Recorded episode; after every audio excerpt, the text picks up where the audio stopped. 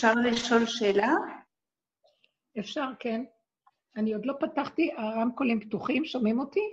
כן, שומעים אותך. הרבנית זה שושי, מה שלומך? שרה, מתוקה, ודאי, הכל טוב, ברוך השם. כן, שושי, אני שומעת. יופי, עכשיו אני רואה. אוקיי, אז אני רציתי לשאול, עכשיו מאוד נכנסנו, התכנסנו לתוך החדרים והכול, ואני רואה שכמה שפחות יש לי קשר עם, עם המסובב, עם, עם הבחוץ, וטוב לי עם עצמי במקום הזה, ולא מתנדבת לשום דבר, לא צריך לעשות אוכל לילדים, ולא לעשות, לא צריך לעשות כלום בעצם, רק טוב לי עם עצמי ומה שקורה ומה שמזמנים מאת השם. ו, אבל, אז, אבל המוח קצת נפתח ואומר, את לא נות... אנשים סובלים פה בחוץ, ואת לא נוטלת עול בכלום, ואת את נשארת בקונכייה שלך. וכן נפתח לי קצת, אני יודעת שזה הדעת נפתח, כי אני לא בגולם, אבל אין מה לעשות, המוח עדיין עובד, ויש פה קצת את הדבר הזה, אנחנו עם אחד, את לא נוטלת בעול בכלום, את פשוט כמה שיותר מתכנסת, בקושי עונה גם לטלפון, וכאילו מתכנסת בתוך עצמך, בקטנה וחוזרת, בקטנה וחוזרת. ואני יודעת שתמיד אמרנו שזה מה שצריך לעשות, קצת לצאת לפי הסיבה ולחזור ליחידה. לצאת לפי הסיבה ולחזור ליחידה. אבל עדיין אה, משהו במוח אומר, צריך לתת בעול, לשאת בעול. אנשים סובלים, אנשים קשה להם, קצת משהו, זהו, זה מה שהשאלה שלי. יפה. כן, ברור, זה... המוח שלנו רוכש, כי זה המוח של העולם, זה המוח של התודעה. הוא מוח שיש לו ידיעה מהתורה, שאנחנו יודעים, וממה שהתחנכנו, ומהמוסר, ואז הידיעה הזאת היא ידיעה טובה. זה חצי דרך. כי התורה נשברה, הלוחות הראשונים נשברו, אז אנחנו כל הדורות עבדנו בדעת, לשנן, לדעת, אה, ללמוד, אה, אה, להבין, להשיג. החלק השני לא מפותח. כלומר, אנחנו יודעים שהשם נתן לנו את הדעת הזאת, זו דעת של אמת, דעת של תורה, דעת של מוסר, אבל יש דבר אחד שבחלק השני אנחנו לא מפותחים בו. מהו החלק השני? זה החלק שאומר, מאיפה יש לי דעת שכולם סובלים ואני צריכה לעזור? מהמוסר של התורה. אה, כתוב, אה, עזוב תעזוב עמו, כי תראה את שור שונאך, חמורו נופל בדרך, עזוב תעזוב עמו. יש לנו ידיעה. אבל החלק השני לא יודע, המידות, הבשר, המהלך של הידיעה של האמת לא יודע. שימו לב מה אני רוצה לומר. עץ הדעת היא גונבת. היא חושבת שהיא קיימת ויש לה מציאות עצמית. אז חינכו את המציאות העצמית להגיד ככה, תדעי לך שאת חייבת לשנן וללמוד חוקים, משפטים, דינים, מוסר. זה חינכו אותנו לדעת. אבל עדיין האני של עץ הדעת גונב. מה הוא עושה? הוא לוקח את המוסר, הוא לוקח את הדעת, הוא לוקח את המצוות, הוא לוקח את מה שכתוב, והוא מאוד דואג, כי הוא צריך זה לעשות את כל מה שהוא יודע. תקשיבו, זה ככל שהדורות יותר יורדים, יש לנו הרבה יותר, הדת מתפתחת כביכול, ואז יש לנו הרבה יותר חומרים וספרים וידע ודעת ומוסרים, פרשנים וכל מיני דברים שנכתבים, ואז אנחנו הולכים עם ראש מאוד גדול, מלא דעת, שיודע שיש קהל ושיש עם ישראל, ושהם יודעים שהם סובלים, ושהדעת הזאת לא נעצרת רגע להגיד, מי נתן לי את הדעת בורא עולם? מי ציווה ממני לשנן וללמוד בורא עולם? הוא רוצה שאני אדע, על מנת שכמו שאני מקבל ממנו את הדעת, גם אני אבקש ממנו שהוא גם יהיה זה שיראה לי בחוש איך שהכל פועל ממנו. נכון שאני הכלי, והשם ברא אותי כצינור ואמצעי, כי הוא לא גוף ולא דמות הגוף. אז יש כן עניין שאני אפעל ממני ולא אחכה שהפעולה תתבצע. אבל כשאנחנו הולכים לעשות את הדבר, אנחנו פועלים מתוך הישות הידענית שאומרת, אה, את זה, את זה אני יודעת מהשם, זה לא סתם ידע של עולם, זה ידע מהשם, אבל אני יכול לעשות. ואז האדם יושב, ומה שרציתי לומר, הדת מאוד מתפתחת, וזה פלא פלאים. מה שפעם ידעו מעט, והאדם לא ידע כל כך הרבה, אבל את מה שהוא ידע, בקטנות שלו יכול היה לקיים. תארו לעצמכם איזה דור אנחנו. אני רואה את הבן שלי, לפעמים יושב ולומד. אז הוא תמיד לחוץ, שהוא לא הספיק ללמוד גם את זה, והוא גם צריך, צריך את זה וגם את זה, והוא צריך גם לגמור את הסדר הזה וגם את הסדר השני, וגם הוא צריך את זה, וגם צריך לעזור, והוא לא הספיק, והיום שלו לא מספיק לו, והוא תמיד בתסכול שהוא לא מספיק. יום אחד אמרתי לו, תקשיב, אתה רואה מה שאתה עושה? אתה, בדור שלנו יש לנו המון ספרים והמון דעת. בדורות הקודמים היה להם מעט דעת, ומה שהם ידעו, לפי הסיבות שהשם אילץ אותם, האפשרויות היו מאוד מעטות, ואם האדם לא הגיע עד ממש למציאות שהסיבה תכריח אותו ותזמן לו, אז הוא לא קפץ ויזם מדעתו. קודם כל, דעתו לא הייתה מאוד גדולה, וגם אם הוא ידע, אז הוא ידע שהוא רק יודע, אבל בפועל העולם היה קטן, ולא היה תקשורת וידע והבנות, הרבה. אז הכל היה, הוא הבין שהוא צריך לדעת, ובדעת שלו לעשות את התיקון להשם. הדור הזה מאוד מבולבל. אנחנו במצבור של ידע, ספרייה שלא הייתה בעולם. ואנחנו יודעים המון. אמרתי לו, אתה יודע, אתה יודע מה, שהמפרש הזה כתב ככה, והתנא הזה כתב ככה, והנושא כלים של הגמרא הזה כתב ככה, וזה כתב ככה, ואתה צריך להכיל את כולם וללמוד כולם.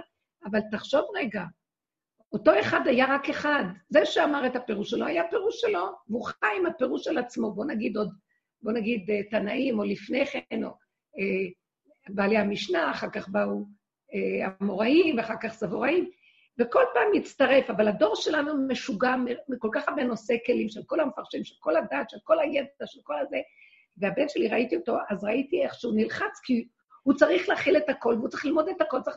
אמרתי לו, לא יעלה בדעתם של הדורות הקודמים שהיו צריכים להכיל כל כך הרבה כמו אתם היום. כי זה השיגעון של הגדלות שלנו. כי באמת, אם האדם יודע קצת, גם הוא מבין שכוחותיו הם לפי ידיעתו קצת. אז כוחותיו, ידיעתו כל כך גדולה, הוא יושב בבית, אף אחד לא דופק לו בדלת, המוח שלו משגע אותו כי הוא יודע שהוא שומע מהחדשות פה, מהחדשות בארצות, מהחדשות בסוף העולמות, מכל מה שקורה מסביב, הוא יושב, אף אחד לא הרים אליו טלפון, אף אחד לא ביקש, יושב לו המוח ומשגע אותו. מה אתה עושה בחיים שלך? מה, בשביל מה נולדת? אתה יודע שההוא בסין קרא לו ככה וזה, ויש יהודים שמה, ויש היהודי שזה, ואת יושבת לך ואת לא עושה כלום, אז בואי תרוצי, תעשי משהו, בואי תתנדבי לעשות משהו. וזה שקר מאוד גדול, וזה מרגיז את נפש האדם, וזה מוציא אותנו מהמקום שהוא ההפך בעצם. שאם היינו נשארים בקטנה ועושים פעולה קטנה אחת, היה נכנס לשם כוח שבקטנה הזאת היה מסדר הרבה דברים פה בכדור. אבל אנחנו מסלקים אותו כי הדת שלנו מאוד גדולה, ואז גם הישות גודלת יחד עם הדת, ואז באה אה, הדרישה מהמוח והביקורת וה, והשופטנות, ומתחילה לייסר אותנו, ובאים אה, כל הרגשות, והגוף לא שקט, ומה הוא עשה, הבן אדם הזה בעצם? בלבל את הכל. כי השם לא צריך את המשוגע הזה והמבולבל הזה, שיתחיל להריץ אותו בכל העולמות. כי גם אם הוא ירוץ, 90 אחוז הוא יגנוב במילא לסיפוק של עצמו ולריגוש של עצמו, ואולי הוא יעשה פה איזה דבר, אבל מה שהוא עושה דבר טוב אחד, הוא אוכל בכל פה עוד 50 דברים אחרים ומקלקל. אני אומרת דבר אחד, כמו שהוא נתן לנו את התורה, את הדעת של התורה, ועבדו איתה במוח, למה שלא ניקח את אותו כוח של סערה, של מחשבות, וננסה להכניס אותם לאמת? כלומר, מי זה הקטן הזה שחושב שיכול לעשות? אתמול שאלה אותי אישה, איזו אישה שאלה, ואמרה לי, אה, אני מאוד אוהבת אנשים, אני מאוד אוהבת בני אדם והכול. ואז אה, אני מאוד רוצה לרצות אותם, כי אני אוהבת אותם, אני רוצה לשמח את זה, אני רוצה לרצות את זה, ואני לעשות את זה. ואז אני מדברת איתם בנחמדות, ואז מצפים ממני, כי אני מאוד נחמדה אליהם ואני טובה אליהם, ואז מתחילים להתקשר אליי ולרצות ממני דברים, ואז אני רואה שבעצם אין לי כוח אליהם, ואני, אין לי גם uh, סבלנות, ובעצם אני לא רוצה לבזבז את הזמן שלי לעזור לזה, לעשות לזה, לעשות לזה. אז תגידי לי, מה זה הנחמדות הזאת שיש לי? אז זה מקלקל לי, או כל כך, אני באמת אוהבת בני אדם, אז מה אני אעשה? כי אחר כך זה חוזר אליי כמצפון. היא אומרת לי, אה, אני לא עושה כלום בשביל אף אחד. כי היא רואה שבעצם ברצון שלה היא רוצה, אבל באמת היא מעדיפה להיות עם עצמה ולחיות עם עצמה וליהנות מעצמה. ומאוד קשה לה מהביקורת שיש לה מאחרים, שהם אומרים לה, אבל את לא מספיק עוזרת לנו, ואת לא מספיק זה, כי למה? הסברנו את זה כי היא בעצם, במוח שלה, היא באמת אוהבת בני אדם, אבל היא אוהבת אותם עד פה. ברגע שזה מגיע לנקודה הפרטית שלה, היא רואה שאת עצמה היא אוהבת יותר. ואז מתחיל להיות לה מצפון. קודם כל, שני דברים. אלה שהיא מתייחסת אליהם יפה, כי באמת בטלפון קל לה, היא יכולה לדבר איתם, נחמד לה, היא מרצה אותם, היא מראה להם חיבה, אבל אצלהם מתפתחות כל מיני, היא גרמש, מתפתחים אצלהם כל מיני ציפיות. ואז הם באים בטענות, אבל את לא מספיק זה, למה את לא... אה, למה את לא... בקיצור, מתערבבת, למה את לא עושה איתנו, למה את לא... ואז היא אומרת, אבל אני באה לעשות, ופתאום אני אומרת, אבל אני לא רוצה, אין לי חשק, אני לא רוצה לעשות. ואז אמרתי לה, הסתירה הזאת נובעת מזה שאנחנו לא קולטים שבין המחשבה שלנו לבין המציאות שלנו יש פער נוראי, וזו הגניבה הגדולה. כי יכול להיות שמחשבה, באמת אני אוהבת בני אדם, אבל כשזה בא למעשה, את עצמי אני הכי אוהבת. אז עכשיו בא מוסר ואומר, את לא מתביישת, את אוהבת את עצמך ואת האחרים לא. ולא רק זה, גם, גם מדברת איתה מאוד יפה, ואז הם תולים בתקוות.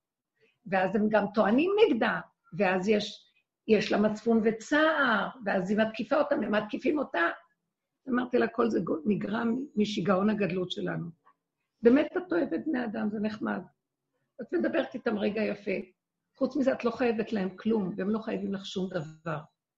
אם יש רגע שהשם נותן חן כזה, שבין זה שהיה לך נחמדות איתם, לבין זה שברגע של מעשה מתחבר הנחמדות והמעשה יוצא בקלות, ואת נהנית, כי אין לך צער מזה שאת נותנת להם, זה לא על חשבון הנקודה שלך, אז למה לא שזה יסתדר יפה? כי זה שנתן לך את הרעיון ואת הטבע להיות נחמד ולרצות, זה הטבע האלוקי, לשמח את הבריות, לשמח אותם, לרצות אותם, זה נחמד.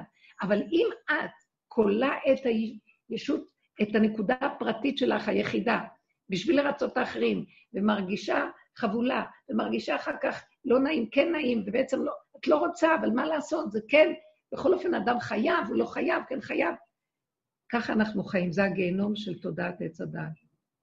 אני שואלת שאלה, מדוע כל כך ברור לנו שלברר את התורה נצרכים לחכמים, לברר אותה, שיגידו לנו מה לעשות, איך שזה צריך להיות.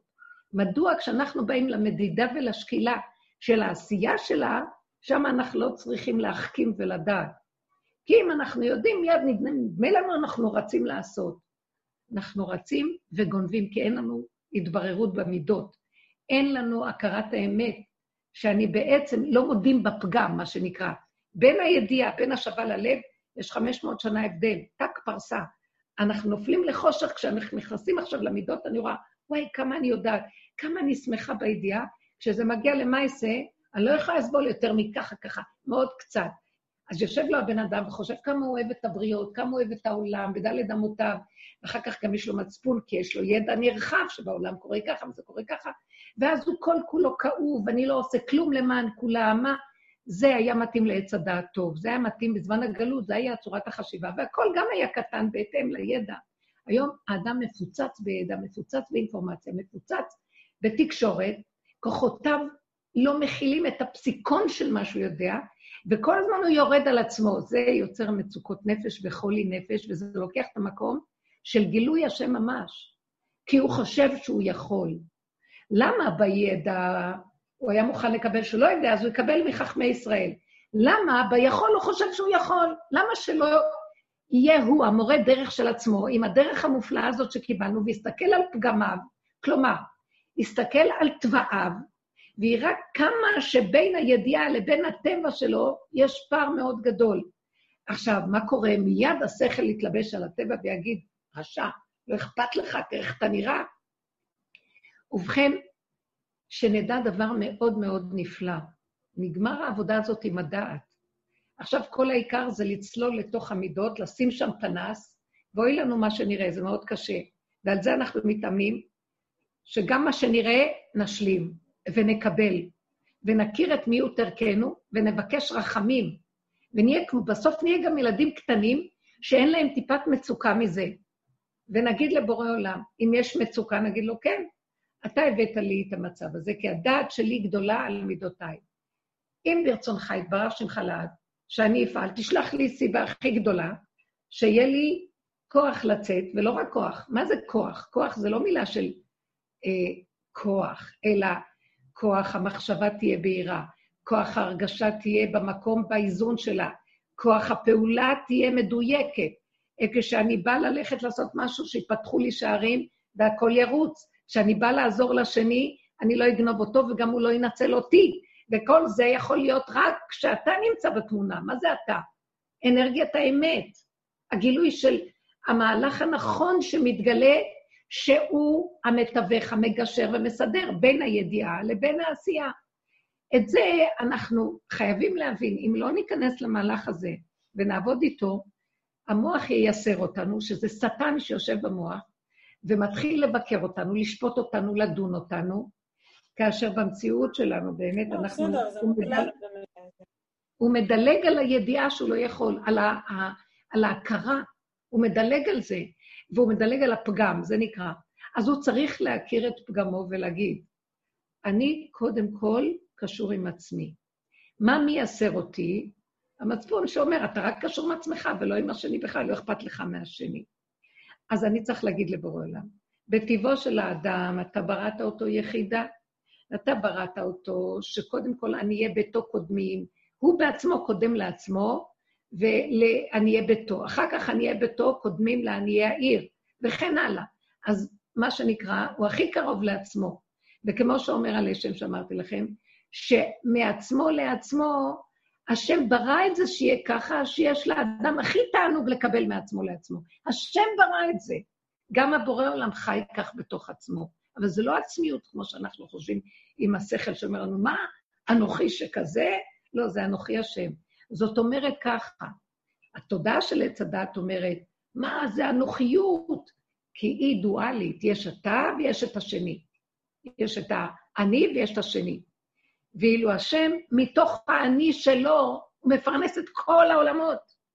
מתוך החיבור והסכמה לפגמו, ליסוד עכשיו, תכף נסביר מה זה הפגם, שזה לא בדיוק השלילה, אלא הטבע איכשהו. אם האדם לא מדלג ואומר, אבל זה מה שאני, בוא נגיד שבאמת הוא רואה שזה אנוכיות, אז הוא יגיד לבורא עולם, מצד הקליפה, מצד ה... באמת, זה רק לעצמו ולא אכפת לו מאף אחד. קודם כל, אם יש לו צער מזה, שידע שהצער הזה זה ביקורת שהיא באה מתודעת עץ הדת, שהוא הרשע הכי גדול, שהוא הגנב הכי גדול, והוא גונב את הכל לעצמו, והוא אה, שודד את האדם, הוא בא להטעות אותו, הוא עולה למעלה לקטרג עליו, ויורד למטה להעניש אותו. לא אגיד מילה יותר גרועה לתולת נשמתו חדשנו. זאת אומרת, הוא עושה את עצמו כאילו הוא נורא דואג לכל העולם. נכון מה שהתורה אמרה, שתראה את חמור שונאך, או חמור אחיך, רובץ בדרך. עזוב, תעזוב עמו. מה זאת אומרת? תעזוב עמו. עזוב, תעזוב עמו. ההלכה אומרת, אם הוא אומר, אה, נפל לי החמור, נפל לי השק. אני פעם נסעתי וראיתי איזה אוטו של קוקה קולה, שהוא נסע מאוד מהר, ופתאום משהו נתקע, לא יודעת מה, ועפו לו הבקבוקים. אז עכשיו אני ראיתי שהבקבוקים עפו משם לכביש, ואני הייתי במדרח, בתחנה, והאוטו נעצר, ואז עכשיו אמרתי, וואו, אני צריכה ללכת לעזור, לאסוף את מה שיש פה, התפזרו לו הבקבוקים.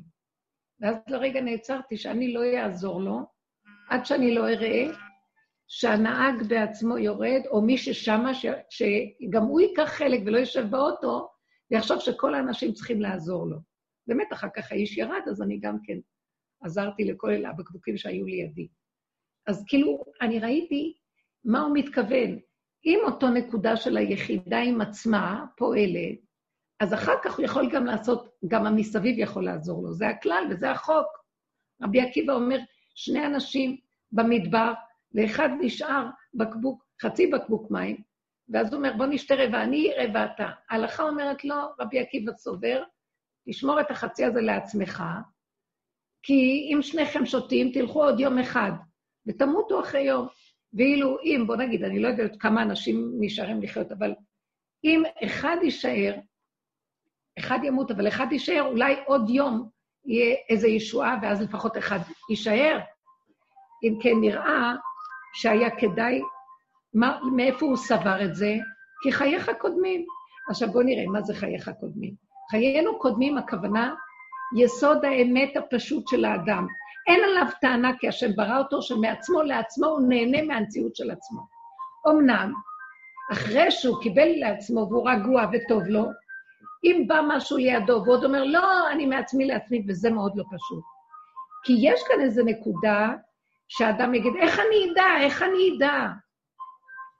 מי שיודע להכיר את פגמו, רק שנייה, מי שמתבונן בעצמו ומכיר את מהלכיו, כל הזמן צריך להתבונן, ואז הוא יכול לזהות ולהכיר מתי זה באמת האנוכיות שלו, מתי זה באמת יסוד היחידה שנצרך לדבר של מציאותו עצמו.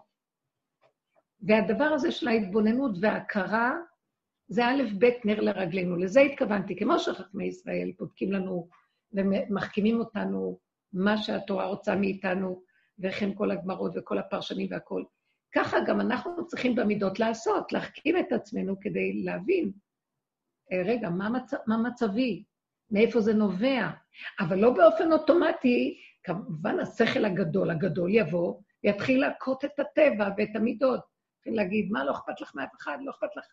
אני יכול להיות שהבן אדם הזה יודע שהוא אנוכי, אני לא יודעת. אבל באמת, אדם שמתבונן, שלא יקפוץ ישר ויסיק מסקנה וירוץ לעשות, כי זה מועד לכישלון ולגניבה, אלא הוא צריך לעצור ולהודות בפגם. בוא נגיד שהוא כן אנוכי, והוא חרג מגבול המידה הנכונה של לקבל לעצמו.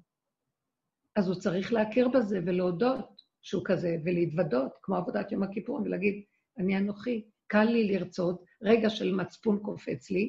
המצפון הזה, בעבודת עץ הדעת טוב, זה יצר הטוב.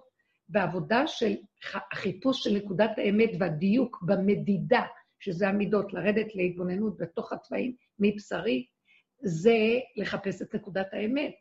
אז שמה זה הכוח השלישי, זה סור מרע, עשה טוב, וחיפוש האמת בדרגה יותר עמוקה מבשרי, לרדת ממש למדידה הדקה של הדעת. אז אה, צריך עבודה, צריך להתבונן, צריך לא לתת למצפון להפריע לנו, כי המצפון הזה הוא שטן שמה, הוא לא טוב בשבילנו. הוא מטעה אותנו והוא לא מביא אותנו לאמת. הוא ישר גורם לנו לחזור עוד פעם למקום של הצדקות. עכשיו, באמת, בסופו של דבר, בואו נגיע עוד פעם לנקודה. באמת, זה טוב שאדם עוזר בעולמו. אני אגיד לכם איך הוא צריך לעזור. הוא צריך לעזור שהוא יודע שזה השם עוזר דרכו. ואדם שיודע שהוא לא יכול לעזור ושהוא פגום ושהוא אנוכי, ושהוא מעדיף רק את עצמו ומודה באמת לגמרי, ואומר להשם, ככה בראת את האדם, אבל אני גם הגדלתי לעשות וגנבתי יותר ויותר, וכבר אני מקולקל, וכבר אני מפונק, ואני לא יכול, ורק אתה יכול לעזור לי.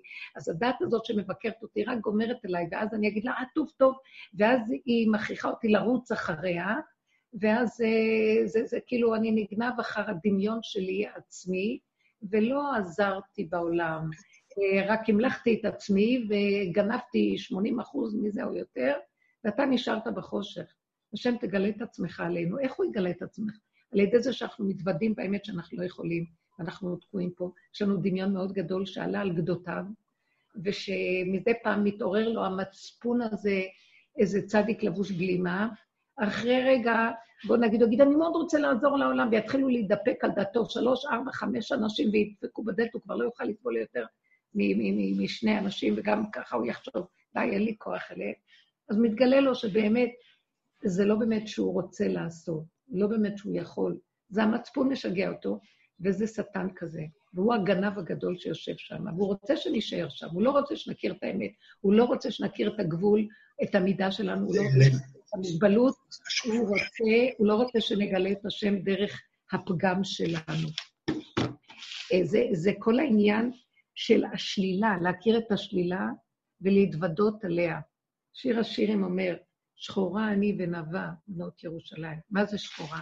השחרות שלי, הפגמים שלי. אם אני יורד אליהם ואני מודה בהם ומכיר אותם, משם, משם תהיה הישועה הכי גדולה. השלילה תהפך ליופי הכי אמיתי. שחרות, יש לו גם מילה, האישה הכושית אשר לקח, שזה מילה נרדפת ליופי. מאחורי החיצוניות של הדבר יושב שם יופי. בואו נגלה את היופי הזה. מה זה היופי? הוא לא שלנו. דרך הכרת הפגם והכרת ההודעה בזה, אנחנו נביא את הגילוי של השם, נגיד לו, ריבונו של עולם, אתה נתת תורה ש, שזה שכל של אמת. במציאות אני גונבת, אני חושבת שאני הולכת לעשות את השכל הנכון הזה, וכך אנחנו בגלות עושים. לקראת הסוף זה הפך להיות הכל גניבה. עם כל הדורות, באמת, זה היה טוב, עשינו, כי התורה אמרה, וחינכנו את עצמנו, והיינו מאוד קטנים, הדת הייתה קטנה, והכלים קטנים, והגלויות קטנות, והכל היה בקטן. היום הכל כל כך גדול ורחב וגונב, ששום דבר לא הולך לתעודה שלו, וזה כאילו כלב שאוכל את זנבו, והגלות אה, נמשכת, ואנחנו רוצים את הגילוי, את האמת של השם. עבודת הצמצום זה הכרת הפגם, הודאה בו. אה, אני, גם אני, יש לי את המקום הזה שאני חושבת, אני לא עושה כלום, אני צריכה לעשות זה. ואז אה, דיברתי עם אה, חברה יקרה, ואמרנו, כן, אולי נעשה איזה משהו. הדבר הכי קטן שבאנו לעשות לקראת זה, זה משהו, ראיתי הפרעות גדולות. אני עוד רצתי לעשות את זה, חשבתי, אה, הנה אני מתחילה, ופליק, קיבלתי על הפנים איזה פליק שעצר לי את כל הפעולה. ואז אמרתי, זה לא הולך ככה. אני עדיין רוצה לעזור להשם, אבל אני מדומיינת מה שאני רוצה. אם השם יעזור לי, ישמע את התפילה שלי. ותדעו לכם, זה מה שראיתי. אני ממש רואה לאחרונה, הוא מבקש את זה ממני, אני מרגישה את זה מהעבודה שלי, ואני אשתף אתכם. הוא רוצה שאני אהיה גולם. הוא רוצה שאני אקח את כל הדת הזאת ואכניס את זה לגבוליות. הוא רוצה שאני אקח את הגבוליות הזאת, ואני לא אחשוב פעמיים, שלא יהיה לי מצפון ושלא יהיה לי אה, צער בנפש. למה? למה אני ככה לא ככה? אה, כי אני צריכה לדעת שאני מוגבלת. אני חייבת להתחיל לחוות, לא רק לדעת שאני עובדת על המוגבלות, אבל אני במילא אדם שיודע הרבה. אני ראיתי שהחוויות שאני עוברת לאחרונה זה שהוא מראה לי שהוא רוצה באמת שאני אכנס בחוויית הגולם באמת. זאת אומרת שלא יעלה על דעתי שאני ארשה למצפון הזה לייסר אותי, כי איך, איך, איזה טענה יש על גולם? דווקא במקום הזה מקבלים חיות מדהימה של משהו שמתגלה ומפעיל את המציאות. זאת אומרת, הוא רוצה להראות לנו, אני כל הזמן נמצא איתכם. הדעת של עץ הדת מסתירה אותי, אבל חצי דרך עשיתם, שאתם יודעים, אבל התגדלתם מדי בדעת ועוד פעם נגנב הכל. עכשיו תיקחו את הדעת שאתם יודעים ותמעיטו אותה, ותיכנסו בתוך המידות, והמידות, תיכנסו בתוך, פרקו את המידות ותעשו אותן מידתיות. היחידה הקטנה כמה שיותר, ואל תצטערו שאתם קטנים. גם לא יהיה לכם שכל שתצטערו. אני פתאום רואה, זה הדבר הכי מתוק. מה זה קשור אליי? העולם של השם. אז אם הוא מביא לי מחשבה, אני ראיתי את הסיבה מובילה ופותחת לי את כל השערים, ואם לא, תעצרי עד שאני אפתח לך את הסיבה. את עושה, את חושבת, את לא עושה. המוח שלי, המצפון של תודעת עץ הדת, מאוד מאוד גדל על עצמו, ותראו איך השם מצמצם את הכל ומביא אותנו לעין אונים. עוד פעם יהיה לנו גל עכשיו של עוד פעם איזה מין גדלות ויצאנות. אנחנו מתחילים לצאת, אבל זה רק יהיה זמן. זה נראה ברור שזה מין רצו ושוב שהוא הולך להמעיט אותנו המעטה אחר המעטה. אז זה הולך, נתן לנו מכת צמצום, אחר כך יתחיל לשחרר, שלא ניגנב. אנחנו בודקים אותנו, אתם נגנבים? אחרי המכת צמצום שנתתי, תזהרו. תת, תתאמנו בהתמעטות. אז תצאו, תעשו פעולות. אבל אל, תתח... אל תחזרו למוח הזה, המוח הזה הוא מסוכן. וכל פעם שהוא בא, אז תגידו, בעולם, תיקח את זה, זה שלך, לא שלי. אתה רוצה, תזמן עד אליי מה שצריך לעשות. וכשאתה מזמן, שלא יהיה לי, שיהיה לי חשק לעשות, שיהיה לי... מעצמו הדבר יתבצע לגמרי. לא רק בידיעה יש לי רצון, וכשזה מגיע למעשה, אוף, זה כבר יותר מדי. המקום הזה שהבן אדם, כמו שהוא יודע, הוא רוצה, שהידיעה אומרת לו דבר נכון, ככה גם הפעולה שלו צריכה לא להיות שלו, והכול הולך חלק, פשוט. הוא בודק אותנו אם אנחנו עוד פעם נכנסים למהלך שלה, עוד פעם נתחיל להתרחב ונצא לגניבה. אני מקווה שקצת הבהרתי את הנקודה שושי. ממש ברור ומדויק, ממש ברור ומדויק על, על המילימטר. תודה. ומהשם יתברך. שושי, התגעגעתי. מי זאת? כן. זו רותי. היי! צריך קצת שיעור שהם מדברים גם, לא? כן, אבל לא יותר מדי, שלא תשכחו שאני המדברת הראשית, כן. רואים אותך, רואים אותך. אני אומרת, כל הזמן... יאללה, אפשר להמשיך. התודעה של התרבות שלנו היא מאוד מאוד קשה, והיא הולכת להתפרק, זה ברור, היא תהליכים שהולכים להתפרק. זה לא יהיה פעימה אחת, זה ברור, זה הולך ו... ואחר כך יתפתח שוב, ואחר כך עוד פעם. וכל העבודה שלנו זה להיזהר, שלא נתפתה, אה, היוצאים, העולם חוזר. אנחנו גם לא רוצים שהעולם יחזור. אנחנו רוצים שהעולם יחזור ובצורה חכמה, שבין הידע לבין המידה יתחיל להיות חיבור. בין וידעת היום לשבות אל אביך יהיה קישור. בין אה, השם לבין שמו, מה שנקרא האור הרוחני הגבוה, לבין המציאות של הקיום שלו בעולם, גילוי שכינה, יהיה חיבור. וזה הדבר שאנחנו צריכים, אלו שהולכים בדרך צריכים מאוד להיזהר. ונכון, יבואו לנו מחשבות של העולם, והמחשבות של העולם זה סכנה נוראית. אני ראיתי, אני אה, רוצה לשתף אתכם, פגשתי אה, איזה חבר של, שמהרבה הרבה שנים של רב אושר, שמישהי אמרה לי, בואי, שמעתי עליו מזמן, רק שמעתי ולא ראיתי אותו. והיא לקחה אותי אליו, נסענו, לא, לא רחוק, ופגשתי בן אדם שבכלל ממש פשוט, פשוט, פשוט, שאי אפשר לתאר את הפשטות שאין לה בכלל תיאור של האחבריה של פשטות. ותמימות, תמימות, תמימות משהו, וטוהר, טוהר, טוהר משהו, וילדותיות משהו. אז הוא מסתכל עליי, סתם אמרתי לו שלום, כלום, לא היה לו מה לדבר. אז הוא מסתכל עליי ואומר לי, רק שתדעי, לא מעצמי, אם אני אדבר משהו, זה בכלל לא מעצמי, תדעי לך שאני לגמרי לא יודע מה אני אומר, ואם אני אדבר, אני אדבר רק מה שאומרים לי, ואני לא יודע שום דבר. ואחרי איזה חמש דקות הוא פתח את הפה, והדיבורים שיצאו ממנו, זה כאילו כל הלשם בפה שלו, מעשה מרכבה, מה לא? הוא אומר לי, אבל כל פעם הוא אומר לי, הוא מפסיק, הוא אומר, זה לא אני, את שומעת? זה ממש לא אני, שלא תטעי בי. ולמה נותנים לי דיבורים כאלה? כי זה, דומ... זה בשבילך, את רואה? מתאים לך הדיבורים האלה. כאילו הוא צחק עליי, כמובן.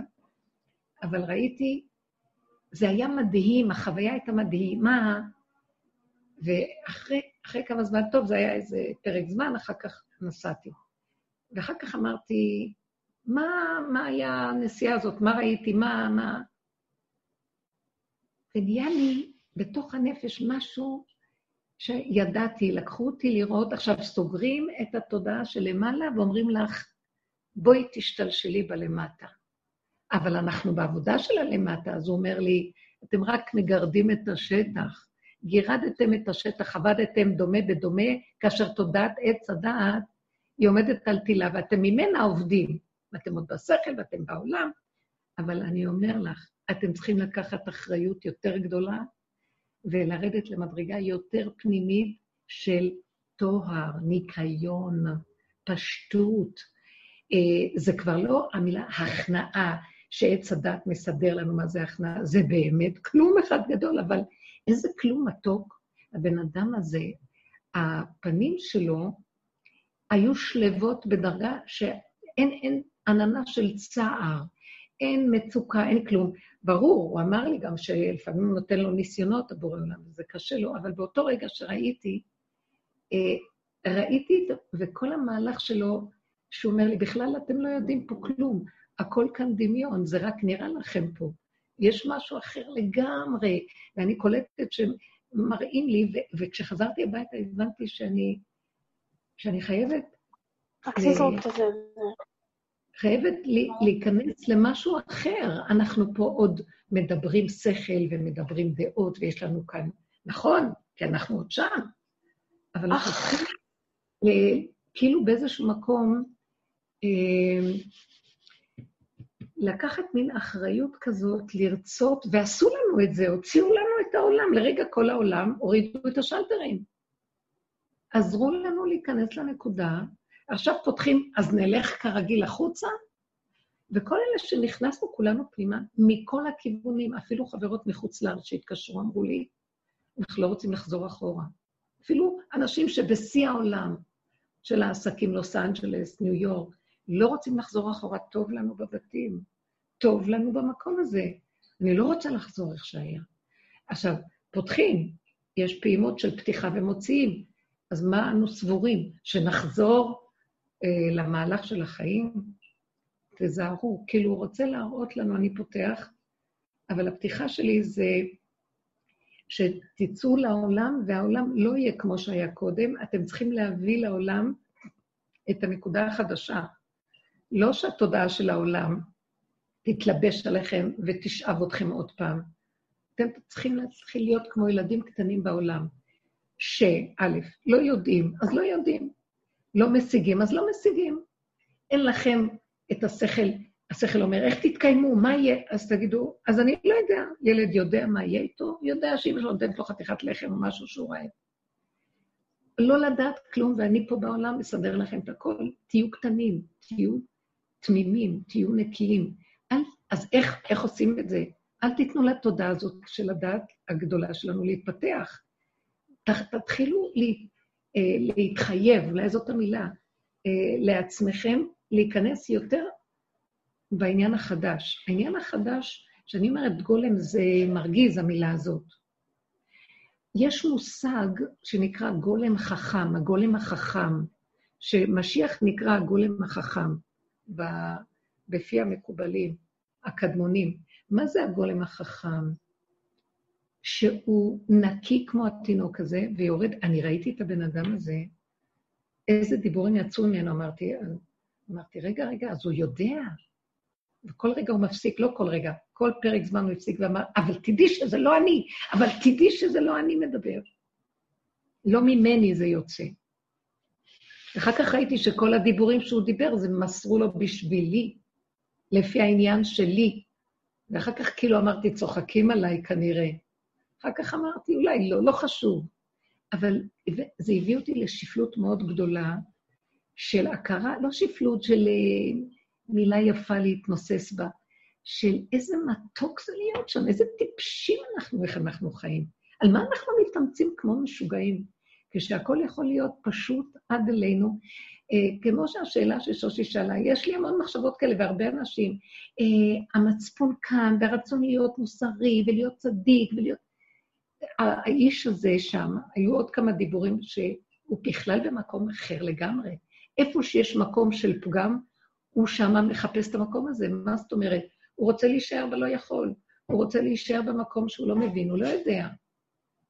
הוא רוצה להישאר במציאות של אה, למה לי בכלל... אה, אה, אחר כך אמרתי לו על איזה מישהו שיש לו מצוקות כלכליות, שייתן לו ברכה, אז הוא אמר לי, אה, כן, יש אנשים שלא הולך להם בכלכלי, ואין להם... אה, הוא דיבר כאילו מחוץ לתמונה לגמרי, הצורה שהוא דיבר, הלוא הוא נראה בלה, עלוב, אין לו כלום, מאוד פשוט.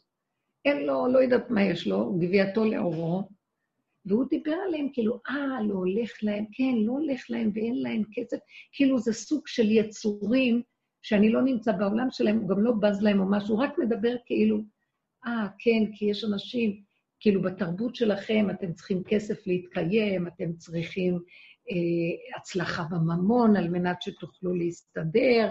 הוא דיבר כאילו בתרבות שלכם, בלי להגיד את זה בצורה של ביקורת, בלי לבוא לתת מוסר. הוא פשוט אמר את זה כמו ילד נקי, שאומר, אבל אני חי, ולא מטעם האני שלו, אלא אני במקום אחר.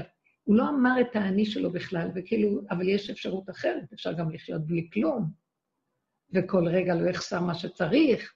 זה מוח אחר, בקיצור. אני לא באה שיום אחד נהיה שם ברגע אחד, אני רק באה לומר, העולם הולך לקראת המקום הזה. הת, התכלית שלא נדע, אה, מביאה אותנו למקום שלא ברור, בעסקים לא ברור. אנשים הכי מקצועיים, מישהי אמרה לי, ראיינו איזה אדם מאוד בכיר בעניין הממשלתי של ידען גדול, הוא מומחה לשטח הזה, והוא כל הזמן אמר, אני לא יודע, אני לא יודע. שאלו אותו שאלות, אז הוא כל הזמן חזר, אמר, תראו, אנחנו לא יודעים, אנחנו לא יודעים, וחזר ואמר, אני לא יודע. וזה אדם מקצועי בדרג הכי גבוה, הוא לא יודע בשטח שלו. אז הלא יודע הזה יתחיל לפרק את כל האחיזות בצורה המסודרת של הפרנסות, של צורת המגורים שלנו, של צורת הקיום שלנו, וכן כל דבר אחר, של הידענות שלנו. גם לא יהיה ברור שאנחנו כל כך הרבה יודעים. עם כל הלימוד שלמדנו. לא יהיה ברור שאנחנו גם כל כך הרבה עושים חסד, כי יש אנשים שעושים חסד, פתאום זה שעושה חסד, לא יהיה לו ברור בכלל שהוא עושה חסד.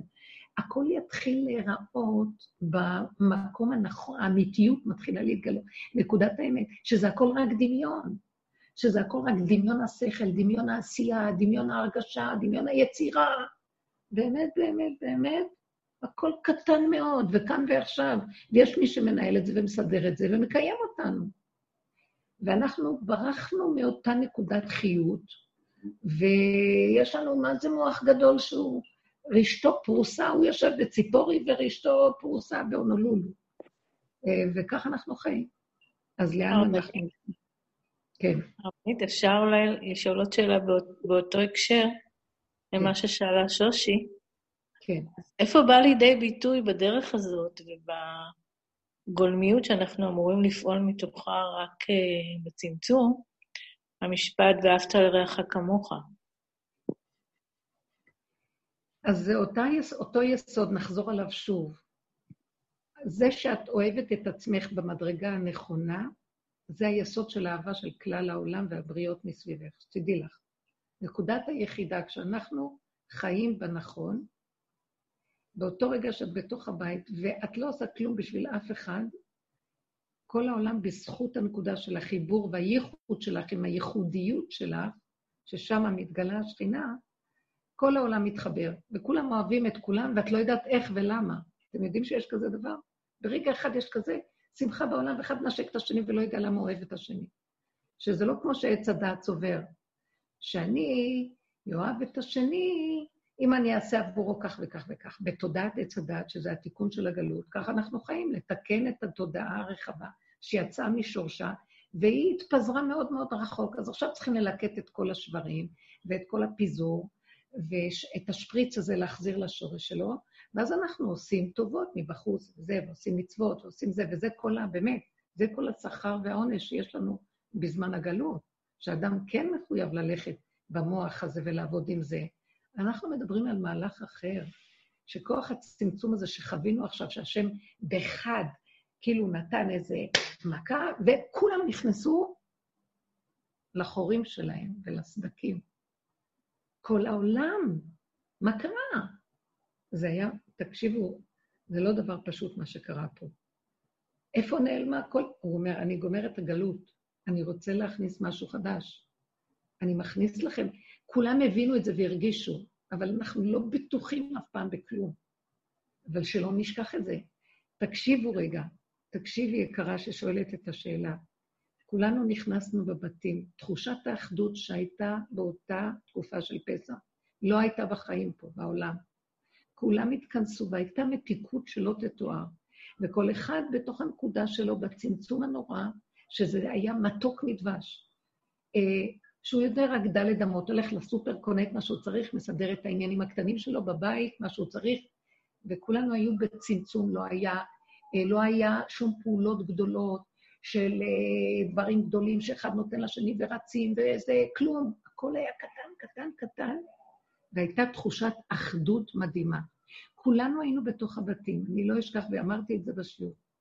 בליל הסדר, אנחנו יצאנו למרפסת לרגע, כי שירה אדירה של מה נשתנה הלילה הזה מכל הלב, בקעה מכל הגיא והעמק של מרמת שלמה לרמות בירושלים, לסנהדריה, אה, לכל המציאות של כמעט עד נווה יעקב, וכולם, זה היה משהו שאי אפשר בכלל לתאר. המהלך הזה של אחדות, ואף אחד לא נותן לאף אחד, ואף אחד לא רץ בשביל אף אחד, וכולם מאוחדים ומלוכדים, כי שמה מתגלה השכינה, והיא המחברת, והיא המאחדת, היא המלכדת. אני לא אומרת שעכשיו לא ניתן ולא נעזור ולא נאהב, אני רק אומרת שאנחנו כאן פותחים פתח להכרה בעבודה הזאת, שהאחדות צריכה לבוא באמת באמת ממקום אחר לגמרי מאיפה שאנחנו מכירים אותה בדעת. כאן הדעת אומרת, אם אני לא אעשה כך וכך, איך אני אתאחד עם השני? אם תשימי לב, מה שאומר, ואהבת לרעך כמוך, רבי עקיבא אומר, זאת כל התורה כולה. אז תפרקי את זה, כמו שאמרנו את המצווה, אה, כי תראה חמור שונאך רובץ בדרך, עזוב תעזוב עמו. זאת אומרת, אה, אתה אוהב את עצמך, ואהבת לרעך כמוך, אם אתה אחוז בה כמוך, תוכל לאהוב את רעך. אבל עץ הדת מדלג על המקום הזה, זה הגלות. גלינו מהשורשיות, גלינו מארצנו, ונתרחקנו מעל אדמתנו. גלינו מהשורשיות הזאת של החיבור העצמי, ואנחנו לקחנו את הרגליים, גלינו מהארציות, מהבשר, מהחוויה של האמת, חושים אמיתיים, ועפנו למוח, והרגליים במוח. זה נקרא הגלות. אנחנו רוחניים. הגלות היא רוחנית, אנחנו סוגדים למלאכים, חס ושלום, היהדות לא סוגדת למלאכים. בפרשת כי תבוא, אז פרשת הקללות, הקטע של הקללות, ששם שאומר, ועבדת, שנלך בגלות, ועבדת שם עץ ואבן מעשה ידי אדם. אלוהים, כאילו, שאנחנו נעבוד עץ ואבן מעשה ידי אדם. והמפרשים אומרים שזה לא יהיה באמת שנעבוד עבודה זרה חלילה, אבל נעבוד בפסיכולוגיה של אומות העולם. הם עובדים ברוחני, הם סוגדים למלאכים, לגבוה, ליפה, לדמיון הגבוה ששם, שם, שם. וגם אנחנו לקחנו את התורה ועברנו לשם. משם אנחנו מפרשים, משם אנחנו רואים, משם אנחנו לומדים, משם הכול. כאשר באמת, באמת, עיקר הגילוי של השם זה בשכינה, וזה ארץ ישראל. המצוות המעשיות בארץ ישראל. וכל המפרשים אומרים שעיקר קיום המצוות זה בארץ ישראל. ולמה אה, אנחנו כביכול מקיימים את המצוות בחוץ לארץ? אה, שלא תשכח מפי זרעו. לשנן אותם, שעל מנת שכשנגיע לארץ ישראל, אז אנחנו נזכור את המצוות ונקיים אותם מיד פה. אז זה, זה כאילו הכנה, הכנה לעניין של ארץ ישראל. ועיקר הגילוי, עיקר הקיום, זה מהיחידה. ארץ ישראל נקראת היחידה, היא הקטנה, היחידה הכי קטנה מכל הארצות. שם השם, שם השם אה, התאווה לשכון לו. פה, כאן אשב, פה אשב כי הביתיה, צידה ברך אברך, אביוני אשביע לכם, חסידי ארנן ירננו, הכל, הוא יעשה, הוא מתגלה, זה לא בשר ודם, הוא, זה אנרגיה שמתגלה בתוך הבשר והדם, שהכל נעשה מאליו. בבית המקדש לא התאמצו, הכל היה נעשה מאליו. זו אנרגיה שיורדת והכל נעשה מאליו. אז הנקודה של ואהבת לרחק כמוך, זה כשאדם מחובר נכון עם יסודו, ורבי עקיבא, זו אותה הלכה יצאה ממנו, שחייו קודמים, אם יש בקבוק אחד מים או חצי, נשאר לאחד, שישמור את זה לעצמו, וזה דבר שנראה אכזרי, אז איפה כאן ואהבת לרעך כמוך? כי האהבה הזאת לשני, כשהיא באה מההתחשבות במחשבה, אבל הוא מדלג על הקיום העצמי שלו, אז היא לא מחשבה נכונה. היא לא אמת, היא לא, חיב... היא לא אהבת אמת. ותודעת עץ הדת, שם אנחנו נמצאים. הכל חיצוני שם. הכל במקום שמפרש ומסביר שהשני והשלישי והרביעי והחמישי, ויש ציבוריות, וזה, וכך אנחנו באמת צריכים לתקן, כי זה הגלות, וזה רשות הרבים, וצריכים לקחת את רשות הרבים בכל הדורות ולהפוך אותה לבחינת רשות היחיד. וזה כל העבודה שאנחנו עושים. אבל אנחנו כבר מדברים על רשות היחיד. ודווקא אנשים, וזה דיבור שיוצא כאן מהעבודה של הנוקבה, שגם גם הרבה זכרים היום יש להם את הצד הזה, כל העולם הולך לכיוון הזה, שהוא מתחיל להתכנס בדלת אמות ולחפש את נקודת הייחודיות שלו. זה טרנד כזה בעולם, דרך אגב, גם היה, שהייחודיות של האדם, והאנשים, ירדנו למדרגה מהרוח, שזה הפיזור, למדרגת נפש, שזה מה שנקרא, אה, כל אחד בא עם הנפש שלו, ואני, ואני, ואני, והרגישות שלי, והזה שלי, וצריכים לטפל לו בה. ופעם מישהו היה מדבר על עצמו, אמרו לו, זה משוגע, זה, זה חולה נפש זה. היום כולם, הנפש שלי והנפש שלי, ואני לא יכול, ואני כן יכול, ואני צריך, ואני לא צריך, ותקשיבו לי, ויש לי בעיות, ואני... זה מתמקד ביחידה, אבל זה עוד מטעם הקליפה, ולאט לאט שאנחנו יורדים, אם ניגע באמת בנקודת היחידה שלנו, ביסוד האמיתי של הגולמי, נפרק את כל המוח שכביכול הוא משתלשל איתנו ליחידה, והוא גונב אותנו. תודעת עץ הדת גם ירדה למדרגת נפש, שיגעה אותנו שם, שילך לעזאזל הרשע הזה, שילך לקצה שלו, ונישאר, מה זה הנפש? נפש הוא אדם, נישאר נקיים בדמים שלנו, נפרק את כל הדמיונות הפסיכולוגיות שיש לנו במוח, שיושבות היום, פעם הם ישבו על הרוח, ועשו הבלי רוח, חולה רוח, מה שנקרא. עכשיו הן יושבות על הנפש, ונהיינו חולי נפש. גם את זה נפרק ונגיד אין נפש, אין חולי ואין כלום. הנפש היא שבת והיא נפש, שביתה. מה זה, מה זה שביתה?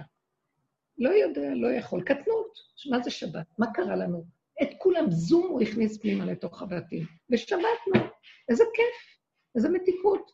פתאום כל חולי הנפש הבריאו. אתם יודעים, קיבלתי טלפונים מאמהות שיש לילדים, ילד אחד, אה, מה שנקרא אה, מניה דיפרסיה, ילד אחד עם סקיזופרניה, כל מיני כאלה שאומרות לי, אתם לא מבינים, הילדים שלנו, איך, איך כל אחת אמרה את זה לחוד, אה, שאף פעם היא לא ראתה את הילד שלה כל כך שמח. והוא קם לתחייה, הוא אומר, אמא, אני אעשה הכל, אני אסדר את הבית, אני, אני בשאלה, כי נהיה לו שמח בנפש. כי המהלך הזה חיבר אותו להסכמה, לא רק אני כזה, כולם, וזה בסדר, כי ממה הוא חולה? מזה שכל אחד יורד עליו, וזה חושב שהוא לא בסדר, כי כולם יענו בריאי נפש מכאן ועד הודעה חדשה, וכולם יודעים, כולם יכולים, ורק הוא המסכן, שאין לו ברירה רק להודות שהוא שונה מכולם. כולנו חולים שם. הכרת האמת וההודעה על הפגם, בלי להישבר, בלי להתחיל להתרחב, בואו נטפל בזה, לא יכולים לטפל בזה גם. אי אפשר לטפל בחולי נפש, זאת אומרת, באיך שתודעת עץ הדת, שהיא מציצה על המידות בנפש, יכולה להרוג אותנו. פשוט זה מה שעשתה לנו. אי אפשר לטפל בזה, היא משוגעת.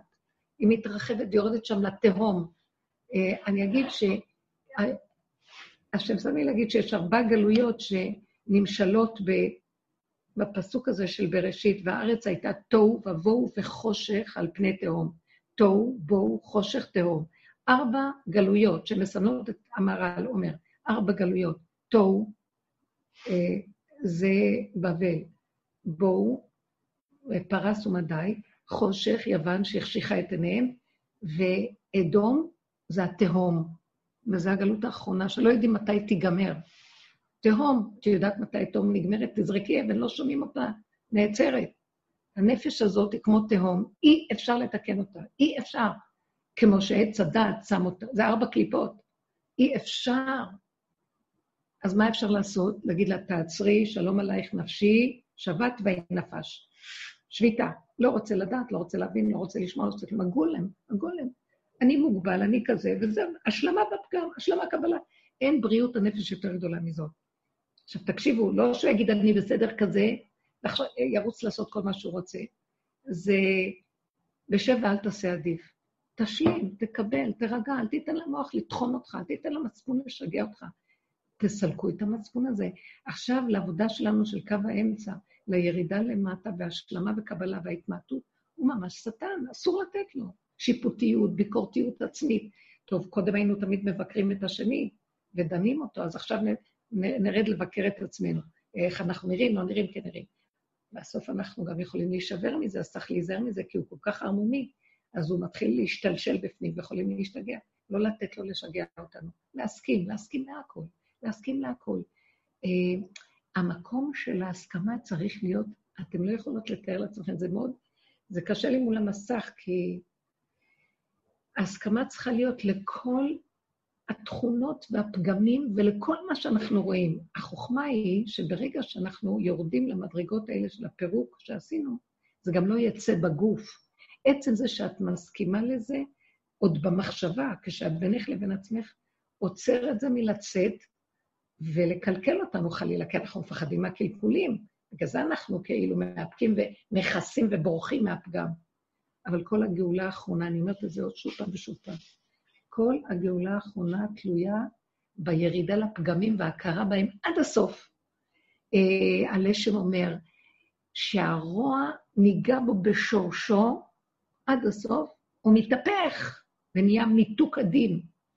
זה נהיה המתקה, מהפך, שהקלקול והרוע, השחרות, נהיית היופי הכי גדול, שחורה אני ונבה. הרבנית, את יכולה בבקשה להביא דוגמה לאיך זה בעצם מתהפך? אני אגיד לכם מעצמי, ש...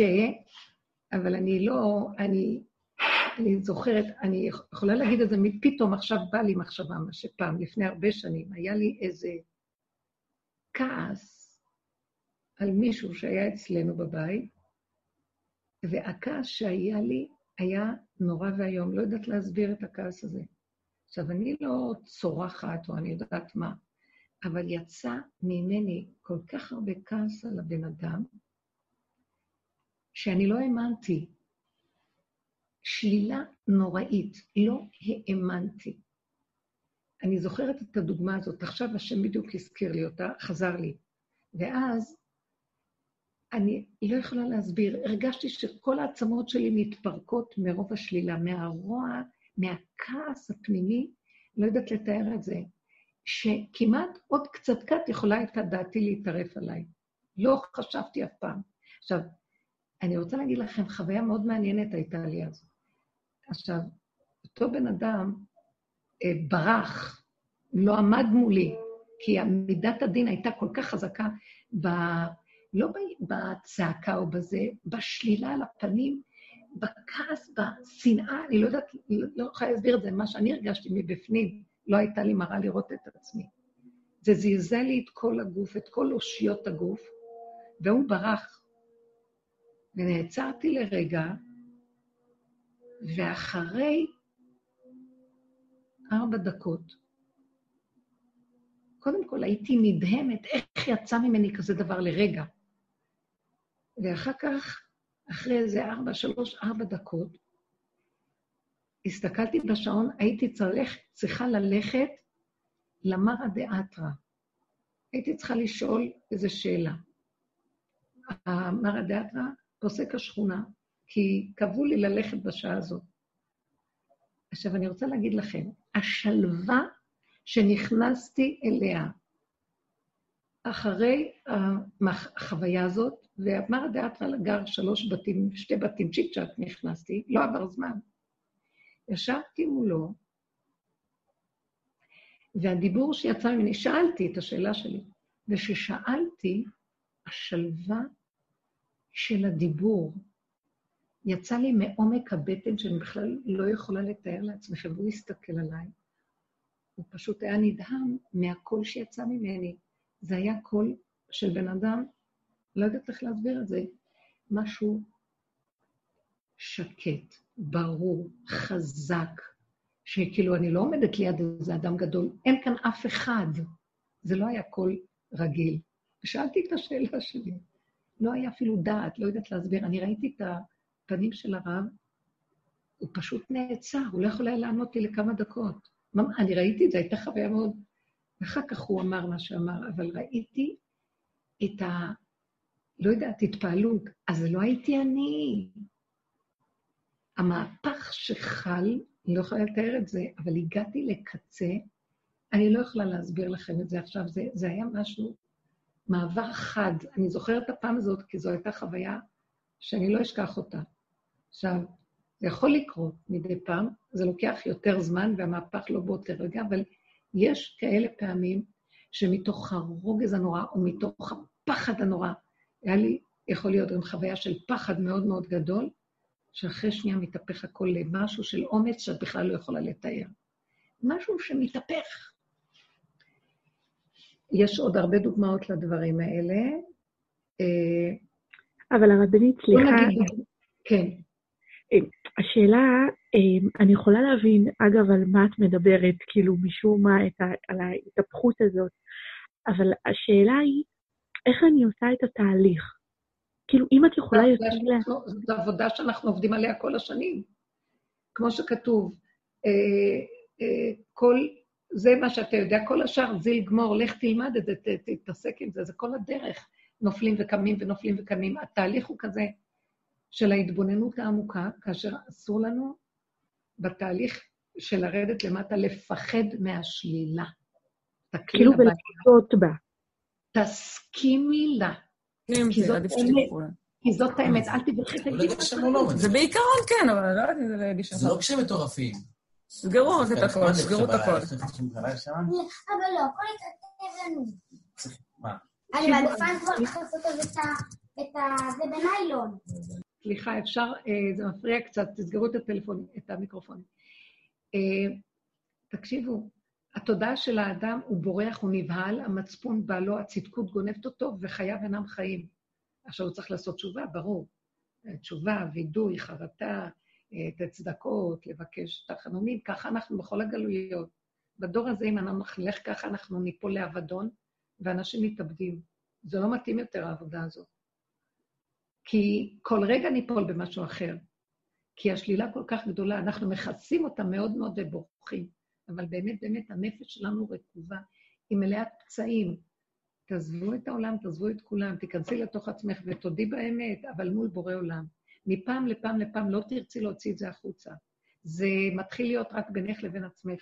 החוויה הופכת להיות פנימית, שהעולם הוא, אפילו אם יצא לך לעולם, את לא מתרגזת. אנחנו נהיים גם אה, מאוד מאוד אה, דקים. ככל שיורדים ליסוד של הגולם, הגבוליות שלנו כל כך גדולה שאי אפשר לנו לסבול שום דבר.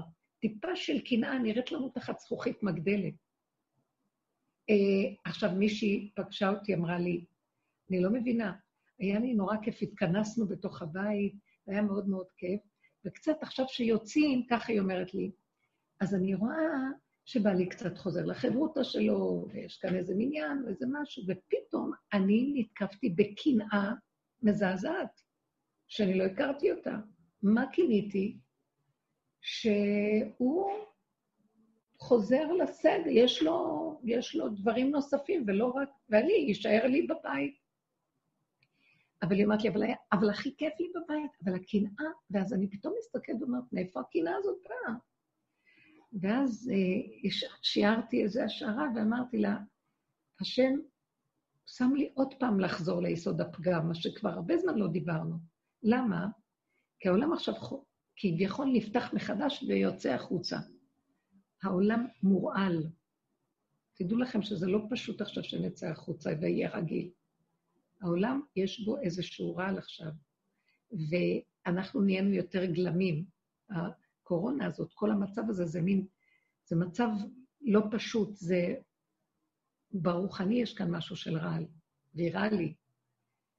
אנחנו נתחיל לצאת החוצה, תדעו לכם, הגלמים, וצמצמו אותנו מאוד, פתאום נצא, כל דבר יהיה תחת זכוכית מגדלת, והסכנה גדולה.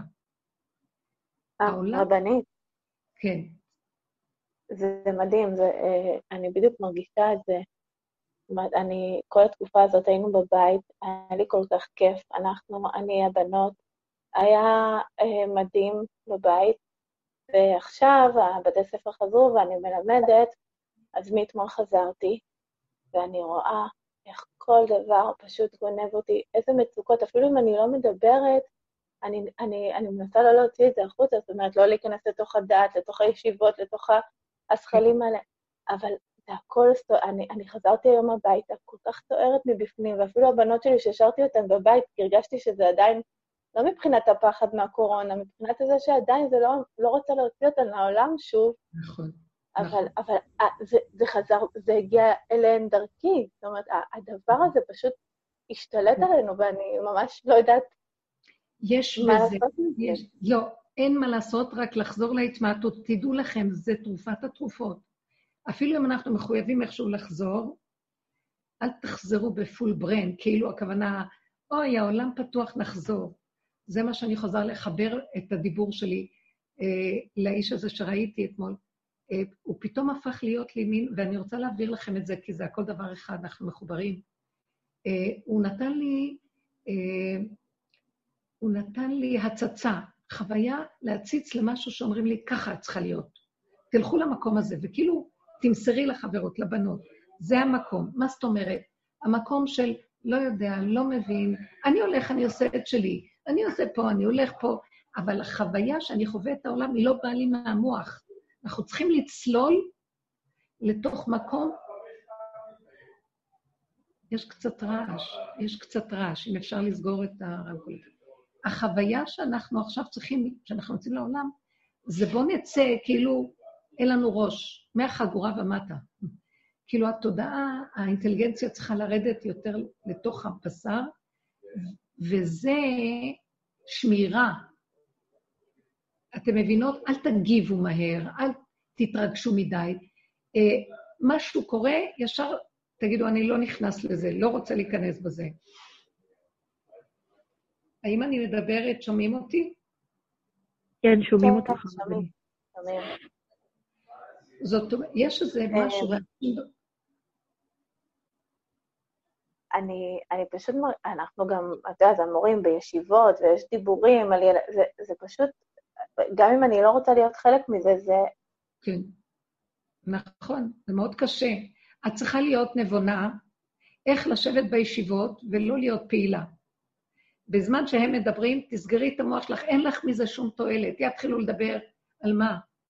תסגרי ותיכנסי לריכוזיות פנימית, שהיא לא שייכת למה שסובב. כאילו, תעשי שמיעה סלקטיבית. תלמדו להתאמן בלרדת לתוך הבשר. אל תהיו טיפשים לתת לעצמכם להיגנב עוד פעם עם כל החושים.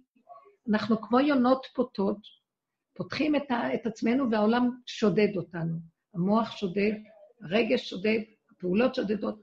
תצמצמו, תהיו נבונים, תאפקו. משהו מפריע לי, יש כל הזמן מישהו שמדבר כנגדי, זה נכון? טוב.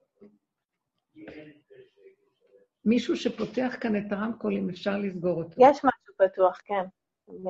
לא יודעת. אני רוצה לומר שוב, בבקשה, יקרות, בנות חביבות, חברות לדרך, תקשיבו. תצאו לעולם, תצאו כמו אנשים שהעיקר שלנו זה לא פה. אנחנו כאן כלים למשהו חדש. אז אנחנו צריכים, העבודה, הכוח הזה שרוצה לבוא, הוא בא מלמטה, כאילו הוא בא ממקום אחר, לא מהדעת. אז אנחנו צריכים לסגור את כל נושא הכלים האלה. כלומר, לפתוח ולסגור. אה, איך זה נקרא? נים ולא נים כזה. קצת וקצת. אנחנו רוצים להיכנס לתודעה חדשה, שתודעת עץ הדת מפריעה לה. בכל אופן, אני אומרת לכם, בנות יקרות, שהנקודה שנחזור אליה זה שהמהלך הזה, שהעולם ילך אה, להיפתח, ידרוש מאיתנו בקשה שכל הדיבורים האלה יהפכו להיות מציאות שאנחנו חייבים לקיים אותם בינינו בנקודות הדקות, של לסגור את המוח של העולם, ואז ייפתח משהו חדש, חוזק הלב, חושים דרוכים, פשטות שהיא מדהימה, שאין בה צער, של מצפון, של חרטה, של מצוקות, ולא של גניבה סיפוקית מצד אחד, ומצד שני הדכדוך, שזה הקו של הייאוש והגאווה שכל הזמן מנהיגים פה את התודעה הזאת. ניכנס לדיוק, והחיים יראו אחרת, לא רק בשבילנו, שדעו לכם, אני, זה ברור לי, שהאור החדש מחפש את הכלים האלה, ואז העולם יוכל לקבל ישועה, כי יש, גם, יש כאן גם הרבה השתוללות של, ברור, של גניבה של כוחות ש...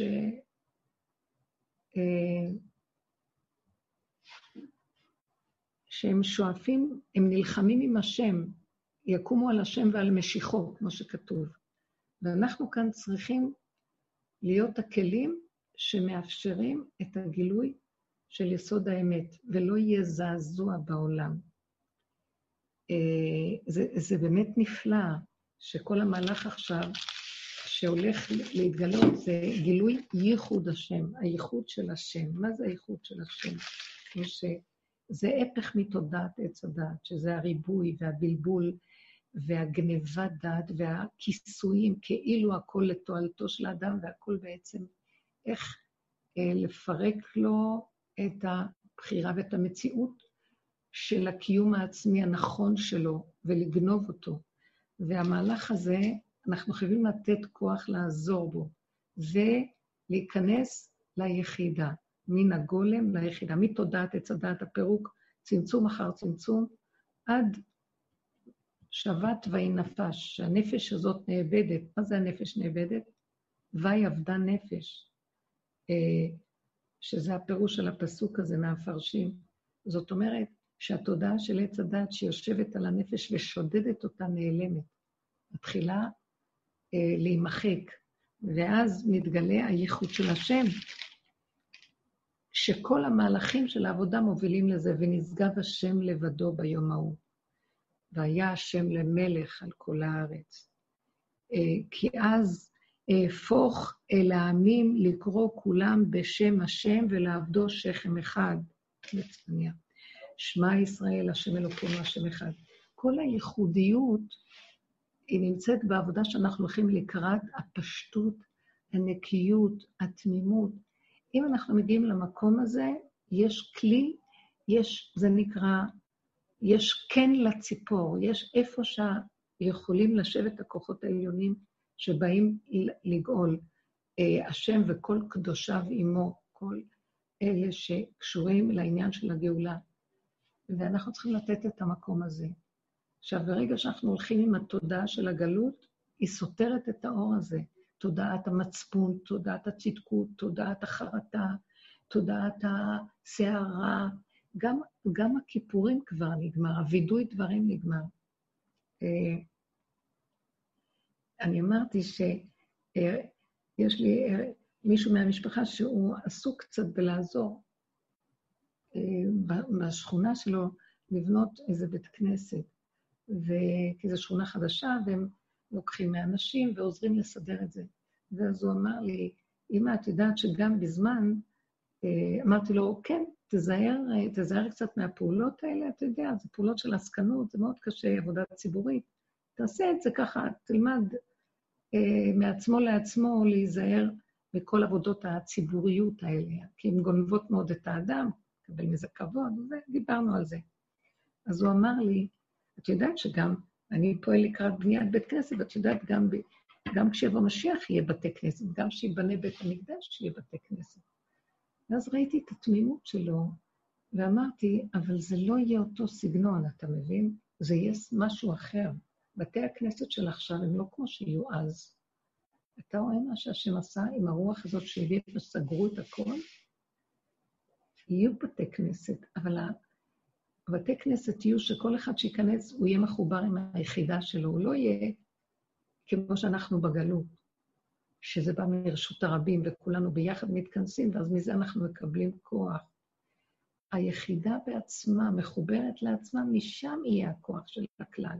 ואז ממילא יכולים להתכנס אנשים, אבל זה לא יהיה כמו שהיום. תדעו לכם שהמהלך, שהחיבור שאנחנו מדברים עליו מלמטה, מהמקום שדווקא מהשלילה ומהפגם וההכרה שלו, כמובן שזה יהיה, לא שאנחנו נרשה לעצמנו לצאת עם הפגמים, אבל זו עבודה של הסוף, שכבר אין לנו כוח אפילו אה, לעשות, אה, לפשוע, אין לנו כוח, אנחנו פשוט רק רואים את זה, אבל שלא נפרש את זה בשלילה, שלא ניקח את זה נגד עצמנו, שלא נרד ונבקר ונשפוט ונדון את השני, לא כל שכן, את עצמנו, לא כלום. פשוט לקבל ולהגיד, ריבונו שלם, אתה רואה את המציאות הזאת, תשש כוחי ואין לי כוח, זה שלך. ולא לעשות מזה שום דבר שהוא שייך לנו עצמנו. זה משאיר את זה כמו ילדים קטנים שלא יודעים, והם, אה, מישהו שומר עליהם, הם לא יודעים שהולך להיות כאן בור עוד רגע, ואיזה יד נעלמה מחזיקה. אלף פעם ראיתי איזה מדהים זה, כמה שילדים שמורים, כפסע ביניהם לבין... אה, המהלך הזה שיש, הרמח"ל, או בכלל, זה לא רק הרמח"ל, הזוהר מדבר על הפסוקים שבמצרים השם השתמש במילה פקוד פקדתי אתכם. משה בא לעם ואומר לו, השם אמר לי לומר לכם שהנה זמן הפקידה מגיע להוציא אותנו ממצרים. גאולת מצרים הייתה בחינת פקידה. זה כאילו, אה, והשם פקד את שרה, מה שנקרא, זה כמו אה, התחלת העובריות, נותן טיפת זרע, ואז עכשיו צריך תשעת חודשי הריון אה, לפתח את הנקודה הזאת. אז הפקידה זה כמו אדם פוקד את אשתו. פוקד. ויש מה שנקרא הזכירה. הגאולה השנייה, זו הגאולה הראשונה, היא פקידה. נתן לנו נקודת אה, חיות שהיינו צריכים לפתח אותה. קודם תודעת עץ הדת, בחיובי, ולעבוד איתה ולהילחם מול השלילה בגוף הדבר. והפקידה היא, התוצ... היא הלידה השנייה, זאת אומרת, הלידה ממש. זאת אומרת, זה הגאולה האחרונה. וה... והזכירה היא בגוף. האות ז' מהאותיות היא מגשימה, היא אות שמג... שמגשימה. זה כלי והנבאו, כן? הנה, זאת התורה. אה, האות ז' מגשימה. היא יוצרת שהרוחני נהיה מגושם, גשמי, או כל דבר שהוא רעיוני, מקבל את המציאות. אה, המתגשם מול העין. הזכירה, גם כן העוד זכירה מהעוד זין, שיתגלה כוח הרוחני בתוך הבשר, מבשרו של האדם יתגלה. בשרו זה גופו. הגוף, תמיד ברחנו ממנו, כי הגוף נראה לנו פחות יותר מהרוח, הרוח יותר טובה, והנשמה עוד יותר טובה. וכל המהלכים האלה שהם מדבר לדבר, אנחנו עכשיו במקום שהפוך קורה. הרוח מפריעה לגוף, כי הגוף עכשיו זה האובייקט, הגוף עכשיו זה המטרה. הגוף הפשוט, הגולמיות הפשוטה, המידתיות הגבולית. הגוף יש לו גבוליות, הרוח שבגוף אין לה גבול, היא יכולה לעוף, להביא את האדם, גופו מוגבל ומחשבתו מאוד גדולה, כמו השאלה הראשונה. בן אדם נמצא בביתו, והוא חושב עכשיו למה הוא לא עושה את כל הטובות שבעולם. הגוף יהיה העיקר, המוגבלות שלו, המציאות של איך שזה ככה. זה מהלך שאי אפשר להכיל אותו לעומת במחשבה של הגלות. הוא שונה מהמחשבה של הגלות. שימו לב איך שהכל מתגשם בעולם הזה, זה נקרא גילוי מלכות השם, זמן של גילוי, הגשמה. עם כל הדורות היה להם רעיונות גבוהים, והיה להם דעת, וחכמי העולם היו גדולים מאוד. היום הכל מתגשם. תסתכלו רק איזה מכונות, הזכלים שהיו פעם, היום מתגשמים. כל המהלך הזה של הרעיונות, היום מוציאים אותם לפועל. כל המכונות למיניהן, כל ה... אני פעם, אה, מישהו הראה לי איזה ציל, צילום, לא צילום, ציור של אה, האמן ליאונרדו דה וינצ'י, שהוא צייר מטוס, אה, אווירון, אני לא יודעת בדיוק מה זה היה, שהדגם הזה עוד, הוא צייר אותו. אז הוא היה חכם שקלט שיש כזאת מציאות, אבל בימינו זה מוגשם, הכל מתגשם, הכל יוצא לפועל, הכל יוצא החוצה. מה שכל הדורות ידעו את זה במחשבה, עכשיו בפועל יוצא. הכל הולך לקראת המציאות של הגילוי והגוף והגשמי של הדבר. אז אם כן, השלילה של הפגם, זה נראה לנו גשמי, זה נראה לנו אה, מפחיד, אה, שלילי. עכשיו, אנחנו צריכים לדעת לקחת את זה במחשבה, להוריד אותה בדרגת נפש, לא ממש בגוף הדבר, אבל בין הגוף לסוף הנפש, ושם להיעצר ולהודות. נניח שיצא לנו משהו. אלה שעובדות בדרך, הן מזהות את זה לפני שזה יוצא, כמו זאת שאמרה לי שקנאה יצאה לה, אז היא מזהה שיוצאת לה קנאה. אנשים גם יכולים אחר כך לא לזהות את זה, ואז יכולים גם לצאת על השני ולחולל מריבה. זה גם בסדר. גם זה בסדר. לא להתרגש מזה ולחזור מיד אחורה. לא להתרגש משום דבר. כשאנחנו חיים ברמה הזאת, השלילה מתחילה לאבד את הדמיון שבה, את מה שגונב אותה, מסתיר אותה, מבריח אותנו ממנה, ולא נותן לנו לנגוע בה. עד שלא ניגע בנקודה הזאת, לא יכולה להיות הגאולה, תבינו את זה, כי רק מתוך זה, כיתרון האור הבא מן החושך. כי יתרון הגאולה, כי יתרון הסוף של הגלות, שהוא הכי חשוך, כמו הרגע שלפני הזריחה של עלות השחר, כך אותו דבר גם המהלך הזה. אז בנפש, זה בדרך כלל מדובר על דברים שליליים כביכול, ואנחנו מבוהלים מהם. אבל אנחנו צריכים להכיר, להתבונן, להודות, להתאפק, ושלא נישאר במחשבה ובהרגשה של השלילה, ונכה את עצמנו. זה הדבר הכי גרוע, זה גונב אותנו למקום שלא מאפשר להסתכל על זה ולא לתת לזה שום משמעות, כי אנחנו מגדילים את זה על ידי הצער, אנחנו לא רוצים להצטער יותר מכלום. לתת את הנקודה איך שהיא בקטנה, ולפרק את הדמיון של הפרשנות השלילית עליה. השם ברא עולם מושלם.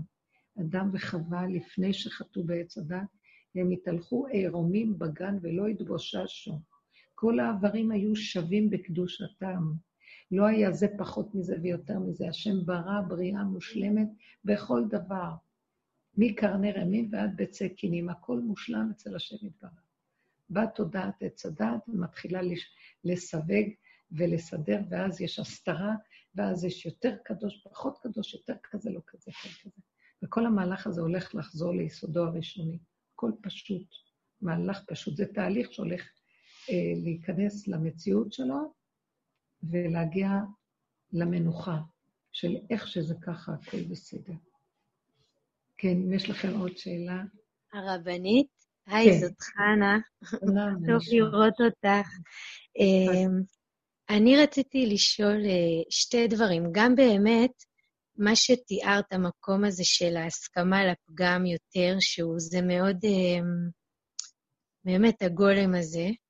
אז אני מאוד מרגישה את זה, אני מאוד מרגישה כאילו בתוך עצמי באמת בזמן הזה הייתה מתיקות, וגם כמו שאמרת, שמישהי אמרה לך, כששנייה אני יוצאת לעולם, אז עולים לי יותר טבעים, זה יותר חד פתאום, אני יותר רואה את זה בחדות. כן. אמ, וגם המקום של החוסר ידיעה, מה שאמרת שבמחש... שיש יותר, אה, שהדעת נפלה, ויש אפילו, למשל, עד כדי כך, שאפילו אותך לפעמים אני לא מבינה. זה עד כדי כך, אחרי שכל השנים אני שומעת אותך נכון, זה עד כדי כך נופל לי הכוח של המחשבה, שאני אפילו צריכה להתאמץ להבין אותך. זה משהו מאוד מאוד גולמי, ותשמע, וזה יכול להפחיד. אז גם המקום הזה, כאילו, מה את אומרת עליו? וגם אני, באמת... אני שנייה, זה מאוד מעניין. אני, יש לי כלי דעת כאלה שהם חזקים. כשהייתי אתמול בפגישה הזאת, כשפגשתי את האדם הזה שתיארתי לעצמה, לכן, אז אני אומרת לו, תשמע, אני מרגיש, ככה התחלתי לשאול, אומר לי, כאילו, מה, מה את רוצה? אז אני התחלתי לדבר, אמרתי אני מרגישה שאני צריכה כבר להגיע למקום אחר, שאני צריכה יותר לחוות, והתחלתי להגיד לו, מהדעת, יותר לכיוון הפנימי, כאילו, זה מה שאני מבינה וזה. אז התשובה שלו הייתה מאוד מעניינת, אני גם אפילו לא קולטת אותה, אבל אני הצלחתי להבין, הוא אומר לי, למה את רוצה? למה את רוצה? לא צריך לרצות כלום. אם יש אז יש, ואם אין אז אין. את לא צריכה לרצות, לא צריך לרצות, לא צריך... וואו.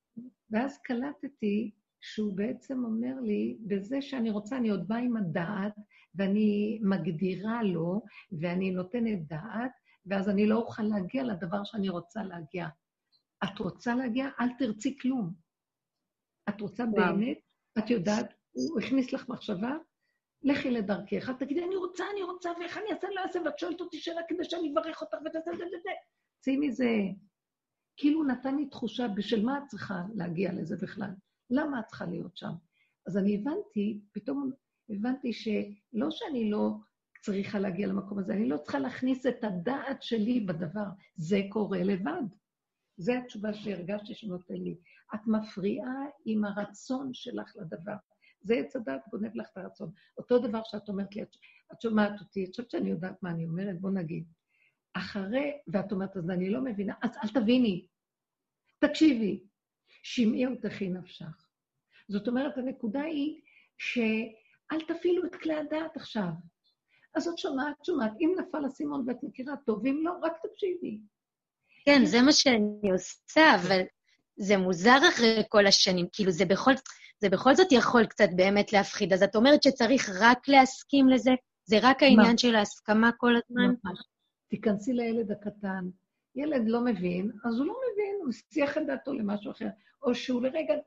את מבינה מה קורה לנו? בא המוח מתחיל להלקות אותנו, אם זה יהיה המצפון, אם זה יהיה החרדה, אה, מה, אני מאבד את ההבנה, את ההשגה. אתם יודעים מה? אני, אה, לפעמים יש לי רגעים, אין הבנה, אין השגה, אין לי זיכרון, אני לא שומעת, וכאילו אני נעצרת ואחרי רגע אני אומרת לעצמי, אז מה מפריע לך עכשיו? יש רגע כזה שאת קולטת את זה, תשלימי, תקבלי, לכי לדרכך. אם אני אשב על זה, אני אתחיל לבכות. אני צריכה ללכת לרופא, אני צריכה לבדוק את זה, אני צריכה לעשות את זה, אולי יש את זה, אולי מישהו יעזור לי. לא רוצה כלום. אחרי רגע, אני לא זוכרת מה היה לי, ואני משתלבת עם הרגע הבא, והכל בסדר.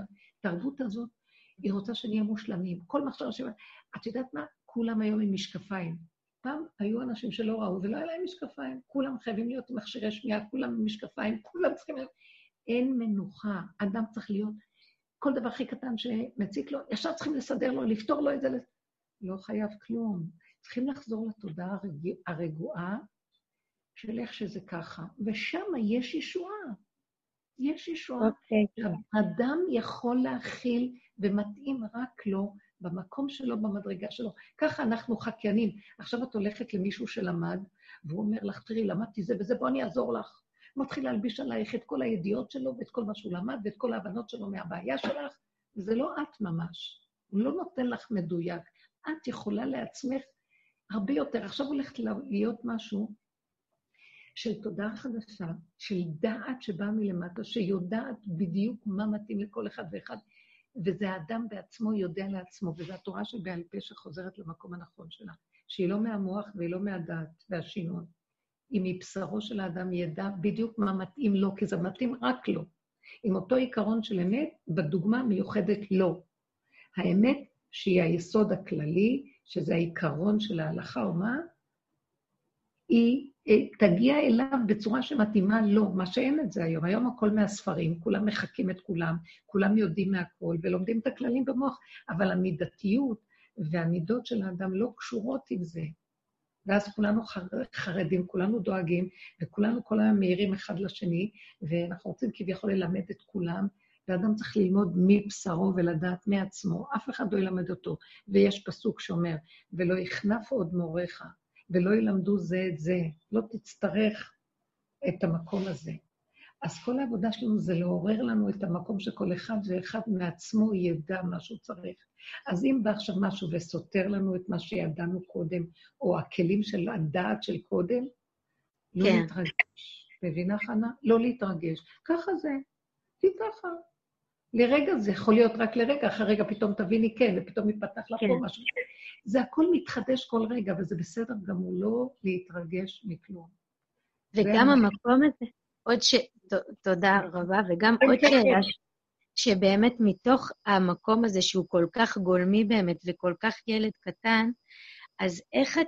אז, אז זה אפילו, אני לא מרגישה מה שאת הרבה פעמים אומרת, ואני רוצה כן להתחבר ולהבין את מה שאת אומרת, את המקום של האור האלוקי הזה, ואני מרגישה משהו מאוד מאוד קטן. מבינה מה אני מתכוונת? אז איך זה מתחבר? כן. Uh, שימי לב, כולנו במקום הזה של הדמיון הרוחני של הגלות, שאנחנו אור רוחני, uh, השגות, מדרגות, הכל דמיון וחקיינות. אנחנו לא יודעים כלום.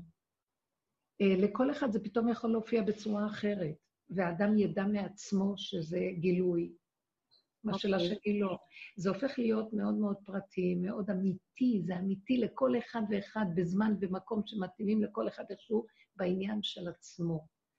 Oh. וזה לא, זה האמת. האמת היא מדהימה. היא הייחוד של, של הבורא עם נבראו. ואף אחד לא יכול לגנוב לו את זה, ואף אחד לא אה, יזיז אותו מהמקום הזה, והוא לא אה, יתפתה לחקות מישהו, זה מאוד אותנטי, יחידני, נקי. השם ברא את האדם כדי להתגלות בו, והוא רוצה אותו אליו. עכשיו, יש אדם כזה ויש אחד כזה ויש אחד כזה, ובכל אחד הוא מתגלה כפי שהוא רוצה להתגלות, כפי הכלים שהוא נתן לו, והתכונות והתוואים, כשהם מדויקים ושקולים. זה האיזון הכי גדול שיש, זה נפלא. אז נמצא בעצם שאנחנו הולכים לכיוון תודעה שהיא פנימית, והיא מדויקת והיא אמיתית והיא נחל נובע מבפנים מקור חוכמה, ולא חסר לאדם כלום. וטוב לו, וטוב גם לעולם מסביבו, כי כשטוב לו, הוא מחייך לכולם, וכולם, כשטוב לכל אחד באופן פרטי, ככה כולם מחייכים לכולם, ולא נזקקים זה לזה, ושמחים באשר הם, כי הצורך של זה אינו כמו הצורך של זה, ונגמרת החקיינות, נגמרת הצרות וקנאת איש מרעהו, נגמר הלשון הרע והשנאת חינם, זה עניינו של משיח, וזו התודעה הזאת. אנחנו לקראת הכלים של אה, גילוי התודעה, וזה המהלך שנדרש מאיתנו להיות, אה, לתת לעולם עזרה על ידי העבודה שאנחנו עושים. והשם הטוב יחבר ויאחד את הכל. ולא לנו הדבר. כל תודעת הגלות, היינו צריכים לתקן את תודעת עץ הדת של כוחי ועוצם ידי על ידי כוחי ועוצם ידי של התורה. כי דומה בדומה מתקן. היינו צריכים להתלבש בישות מול ישות. רק ישות של שכל של אמת, אבל עדיין ישות. עכשיו שום ישות, כי אף אחד לא יעמוד כשמתגלה השם, ונשגב השם לבדו, ויוותר יעקב לבדו. תיכנסו פה לנקודה של... הרבנית? כן. אני שומעת. אהלן, מה זאת אומרת? זאת אלה. אלה משכר. כן, אלה מאליכים מהשיעורים. כן, ממש מלכם. אני ממש אה, מתחברת, מתחברת למה שאמרת, ואני רוצה לשתף שלקראת היציאה ככה, אחרי התקופה המהממת, אה, התחילו לי כל מיני ספקות ושאלות עם עצמי, אוקיי, אז מה אני אמורה לעשות? כאילו, מה אני עושה? והיו לי מזה איסורים ממש, ואז ביקשתי עזרה, אמרתי, בורא עולם, אני בבוקר קמה עם תשובה. אני רוצה לדעת, תגיד לי, כן, לא, מה, מו, ככה. וקמתי בבוקר, בשבת בבוקר, שזה תשובות של שבת בבוקר, זה משהו, עם כאילו ידיעה, אבל זה היה כל כך חזק, שזה היה, זיקה בי, זה היה, מילה אותי ביראה, ממשפט כזה, את לא פה בשביל עצמך, בשביל עצמך. וזה עשה לי שקט. כאילו, זה, זה ממש עשה, זה זעזע אותי, אבל זה היה כל כך חזק, שההבנה הזאת שכל הבלבולים והרעש וזה, זה כאילו מהישות. אני אומרת שכל הבלבולים האלה והמה אני אעשה, זה הכל מהישות, וכאילו הוא עצר אותי, הוא אמר לי, את לא באה בשביל עצמך, מה לא הבנת? וזה ממש עשה לי שקט, פתאום הדברים זורמים, ו... כן. נכון, למה, למה, מה, מה המוח רוצה לשלוט? מה, מה אכפת לנו? קמת, נשמת, תדעי עוד רגע מה יקרה, למה את צריכה לקפוץ לפני? כי הוא חמור קופץ בראש. והוא מה שנקרא המרדן הגדול שאומר, מי בראש? כן? אה, בזה נסיים שהמדרש אומר, דוד המלך אה, וירובעם בן נבט, שהוא מרד אה, ועשה עגלים, ואיתה את עם ישראל לעבוד עבודה זרה, וחצה את מלכות ישראל, כן, מיהודה לישראל. אז דוד המלך וירובעם והשם מטיילים, והשם אומר לו, רצונך, שאיך הוא אמר? דוד שאתה ודוד ואני, אז הוא שאל אותו, נטייל, אז הוא אומר לו, מי בראש? ישר הוא קפץ, אבל השם אומר לו, רצונך שאתה ודוד ואני. כלומר, השם בסוף, אם אני זוכרת נכון, ודוד השני, והוא בראש, ועדיין הוא קופץ ושואל, מאחר והוא שמע את דוד המלך, שזה דוד, הוא היה כל כך מאוים מדוד, שהוא מלך ישראל, והוא רצה להסיט את כל עם ישראל, ובנה מלכות בפני עצמה, משם התחילה מלכות ישראל, הפיצול בעם ישראל. אז הוא היה כל כך מאוים שהוא שאל, מי בראש? המוח הזה שקופץ בראש ורוצה להיות קודם, והוא מה שמכשיל את הכל, והשם ייתן גם, כתוב שגם, כולם יבואו לעולם הבא, גם ירובעם, בסוף אחרי כל התיקונים הכל יתוקן וגם הוא יכיר באותו טעות, וכולנו נוריד ראש, ולפני השם יתברך אין מי שירים ויגיד, אני לפניך. אנחנו רק אומרים בבוקר, מודה אני לפניך, מודה אני לפניך. אני אומרת לו, מודה שאיך שאני קמה, אני לפניך. השפה שלנו היא מטעה אותנו. השם יזכה לנו שלא נאמין לעניין שלה בחוץ, כולל השפה ואיך שהיא מורכבת, ונתחיל לפתוח את עצמנו למצב חדש שמגיע, חושים יותר דקים, ומשהו מראה כיוון אחר, ואם נפתח ונהיה קשובים לו על ידי ההתמעטות שלנו, נתחיל לגלות עולם חדש, בעזרת השם יתברך, ברחמים גדולים. תודה רבה לכם, ותודה על השאלות, מאוד מאוד שימח אותי, זה יוצר שהשיעור יש בו דינמיקה טובה. תודה רבה.